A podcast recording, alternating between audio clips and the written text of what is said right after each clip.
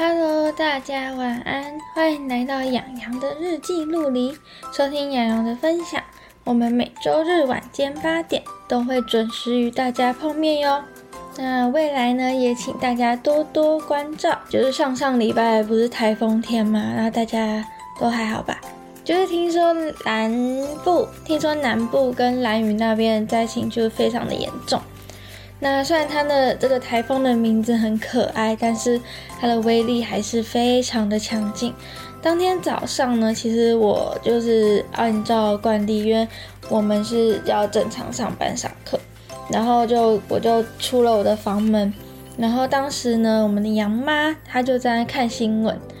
那我当下就听到说，小犬台风的风速已经破了台湾126年以来的记录，就是阵风呢，差不多每秒 95.2 公尺，也超过了17级阵风。屏东跟兰屿那的电线杆啊，都已经拦腰折断，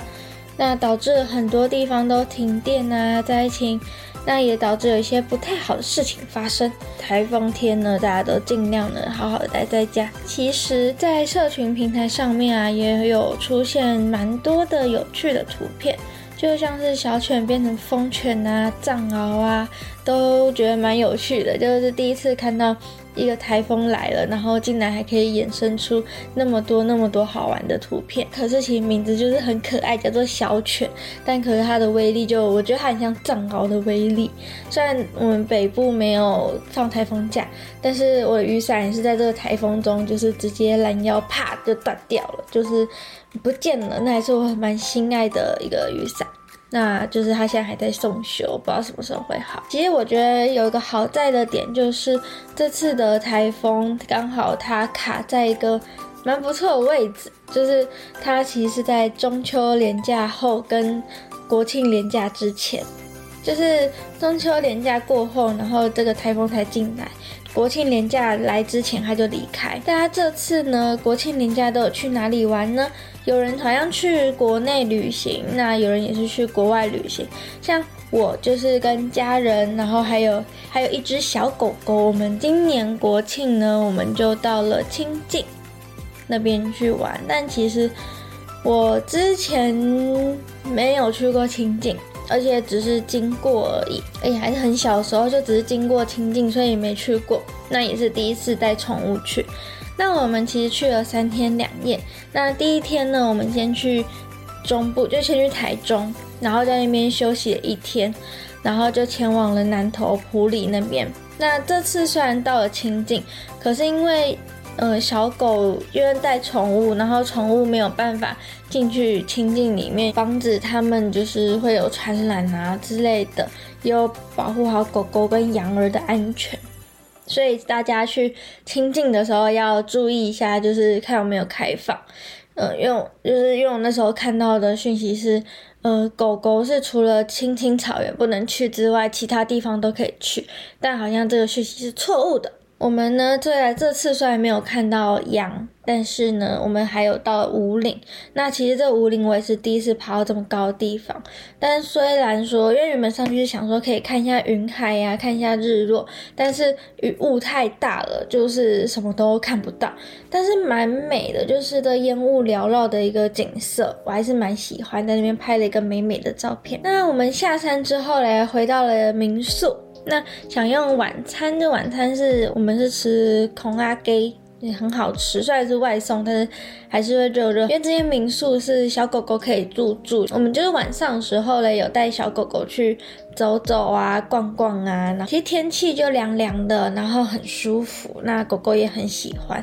可是它其实有闹一个笑话，它没有跟我们出去玩过。那我们就带他下去的时候，因为坐太久的车，不知道是怎么原因，就脚不能动，带他去看医生。医生那时候就帮他检查，东检查西检查，最后就说休息2天就好了。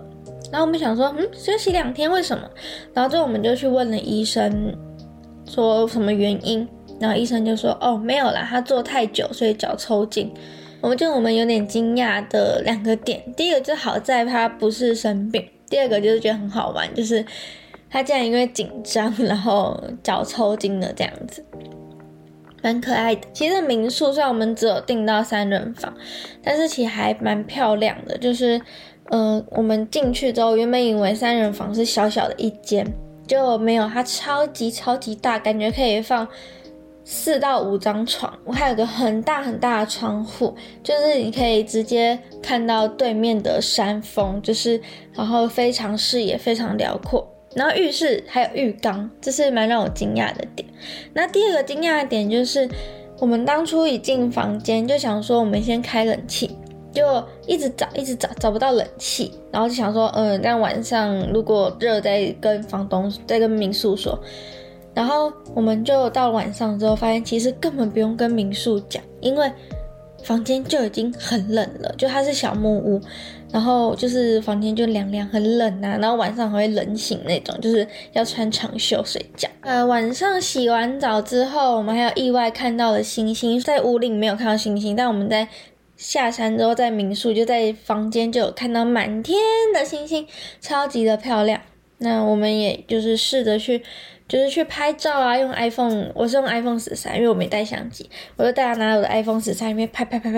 也拍到很多好看的照片。第三天呢，我们其实在等待用餐的时候啊，我拿起我的平板跟我的键盘，就看面在一个面对面就是中央山脉，然后我就在那边这样打字啊，一直打我们的这次的房纲，然后我就觉得说，哇，这样子好像很舒服的感觉。就不知道大家会不会觉得，大家做办公的时候会比较喜欢在落地窗前办公，还是在真的就是面对墙壁这样办公嘞？就大家是什么样的感觉？那其实呢，这一次的旅游呢，非常的就是值得再去。虽然小狗狗很容易紧张抽筋，但是我希望它也可以克服它的困难，然后跟我们一起出去玩。这种双十连假也有很多人除了选择在国内旅游之外，还有选择在国外旅游。那通常我也相信有多数的人都会购买旅平险，以免呢自己出国了发生一些意外，像是拉肚子啊、上吐下泻啊，然后玩得太嗨就不小心受伤。大家其实知道，除了帮自己保保险之外，还可以帮自己的行李箱啊，还有跟自己的旅程保上保险。但是呢，不是全的事情都可以赔哦。好比说，我其实在2018年的时候有跟我几位好朋友们一起去韩国4天3夜，结束的时候嘞，差不多预计是晚上7点的飞机。那我们那时候就蛮早到那边，然后就坐在那个大大的落地窗前，就想说可以看飞机开进来的画面。但我们一直等，就等到了8点，就想说飞机怎么还没有来。然后我们又等了一下，就等到了8点半。然后我的朋友就去问那个工作人员说，为什么飞机还没有来这样。然后就有工作人员给我们一个很惊讶的答复说，不好意思，飞机还在桃园机场还没有来。我们蛮惊讶想说，飞机是晚班了还是怎么了吗？为什么他还在桃园机场？在他飞过来的时间还有很长一段时间呢。但是我们没有办法，就只好一直等。中间呢，我们还从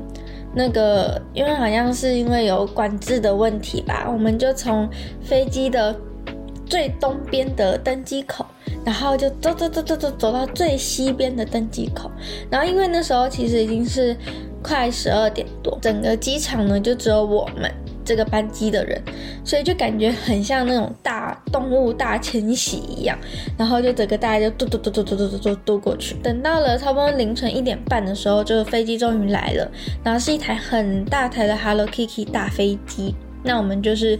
赶快登机啊，我们就是在睡觉嘛，因为就是我隔天6点半还要去实习，所以我们就是上飞机，就是第一件事情就睡觉。我们差不多到台北时间差不多是3、4点。其实呢，这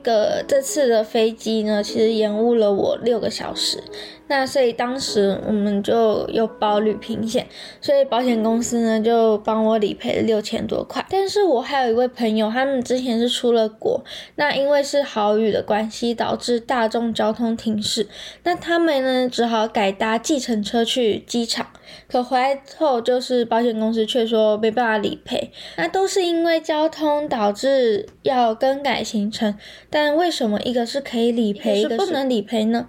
还有行李箱在机场运送多多少少都可能会碰撞，那如果是行李箱坏掉了，那能赔吗？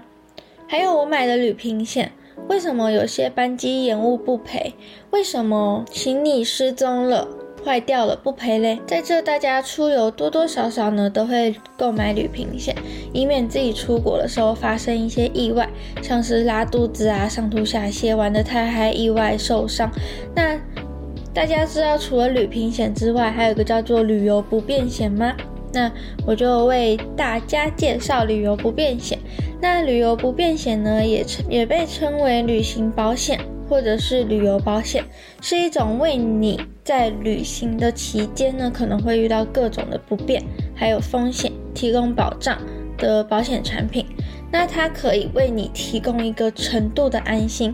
确保你在旅行中不会因为不可预测的情况而受到重大的损失或者是财务的困难。也就是说，旅行险跟旅游不便险简单的意思来讲，就是旅行是保自己平安，旅游不便险就是保自己的财务。那旅游不便险呢，它提供了几个保障的项目，像旅行取消或者是中断，就是当